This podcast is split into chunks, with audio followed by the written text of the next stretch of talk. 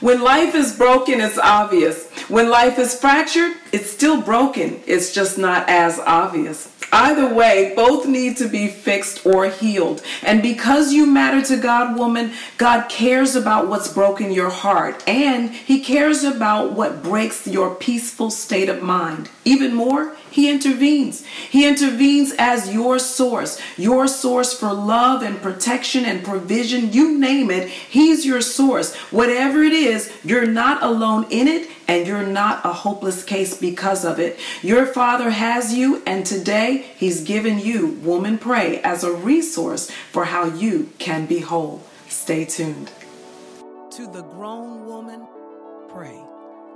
To the woman looking for answers, pray. To the woman who's busy and just needs a change, pray. Pray, woman. Stop comparing yourself. Pray. Stop grumbling. Pray. Stop giving excuses. Stop counting yourself out. Pray.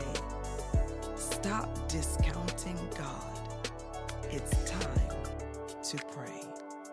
Welcome to the Woman Pray podcast. Welcome back to another episode of the Woman Pray podcast. When a person is broken, it's not always obvious to the naked eye.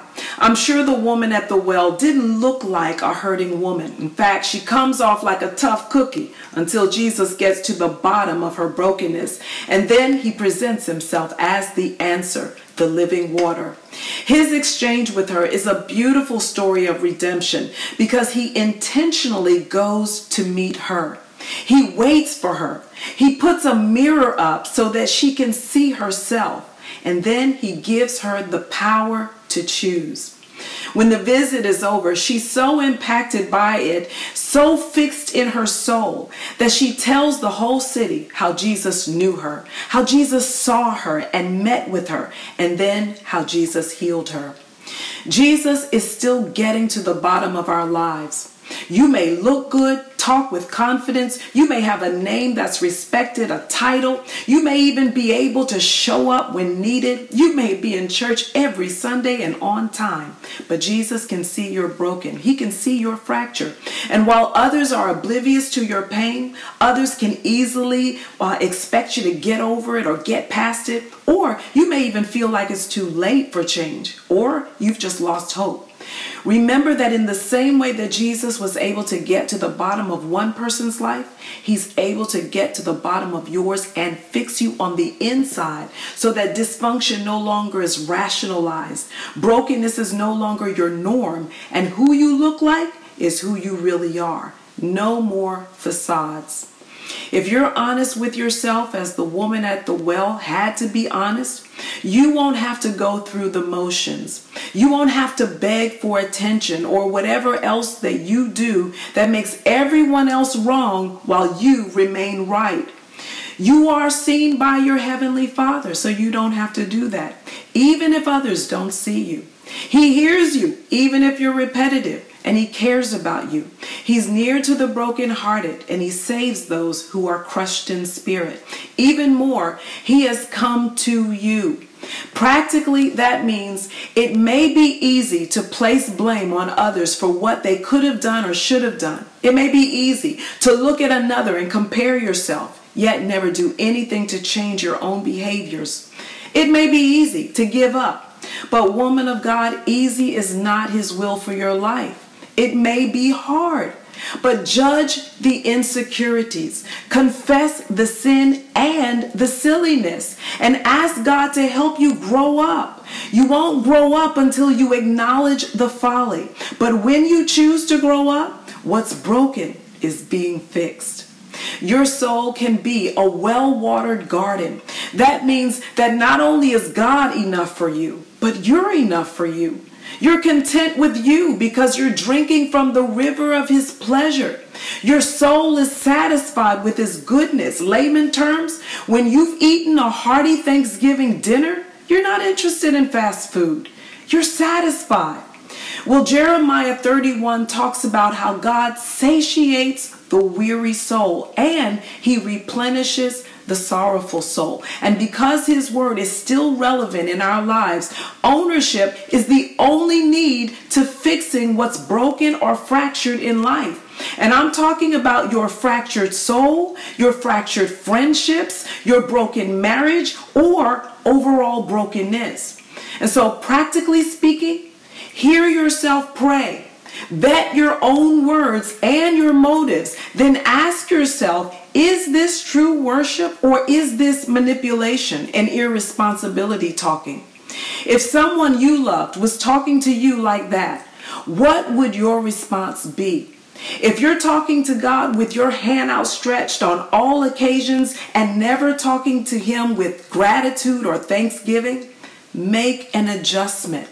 I don't know anyone who likes to be taken advantage of. In the same way that a relationship with a person can't develop when one person is self absorbed and just plain selfish, a relationship with God is a two way street that's based upon pureness of heart.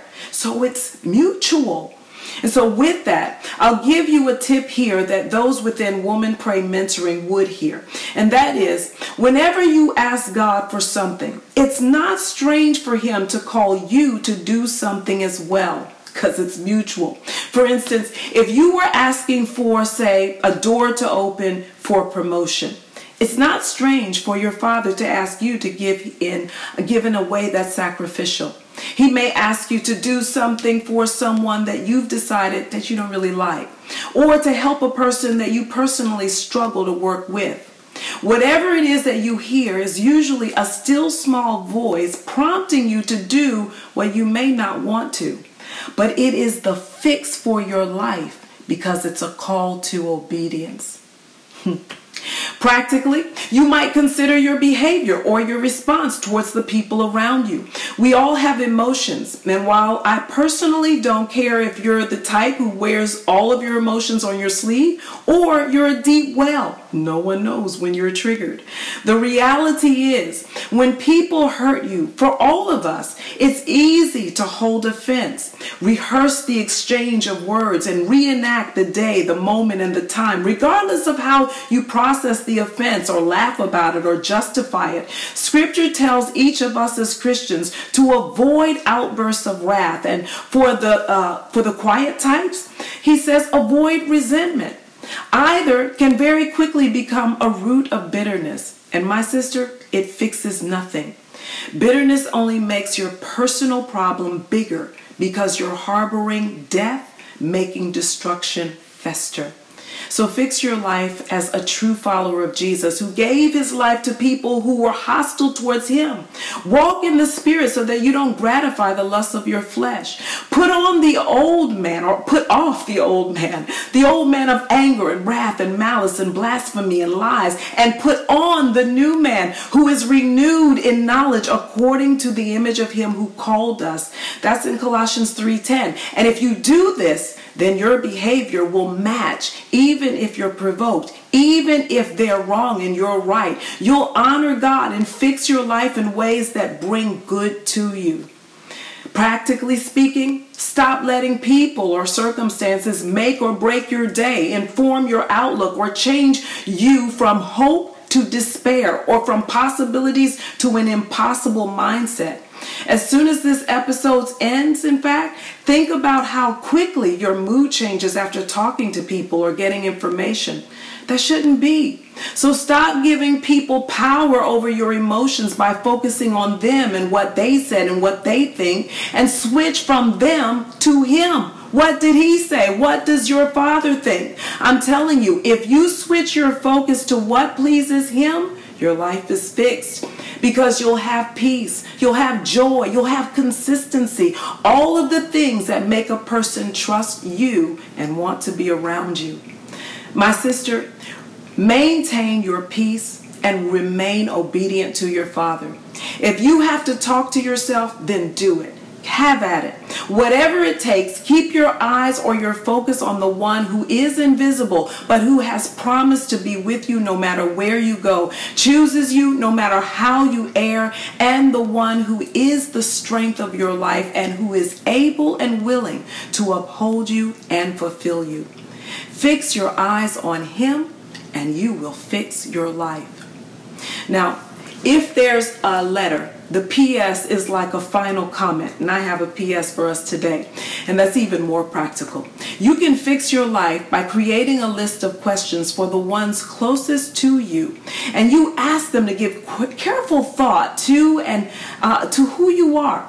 Like, what do you see as my greatest weakness? If there was one area or behavior that you have witnessed that you wish I would change, what would it be? Ask the questions that you're ready to hear and make sure that who you ask does not become your enemy when they tell you the truth. It's an opportunity to be fixed, not be mad.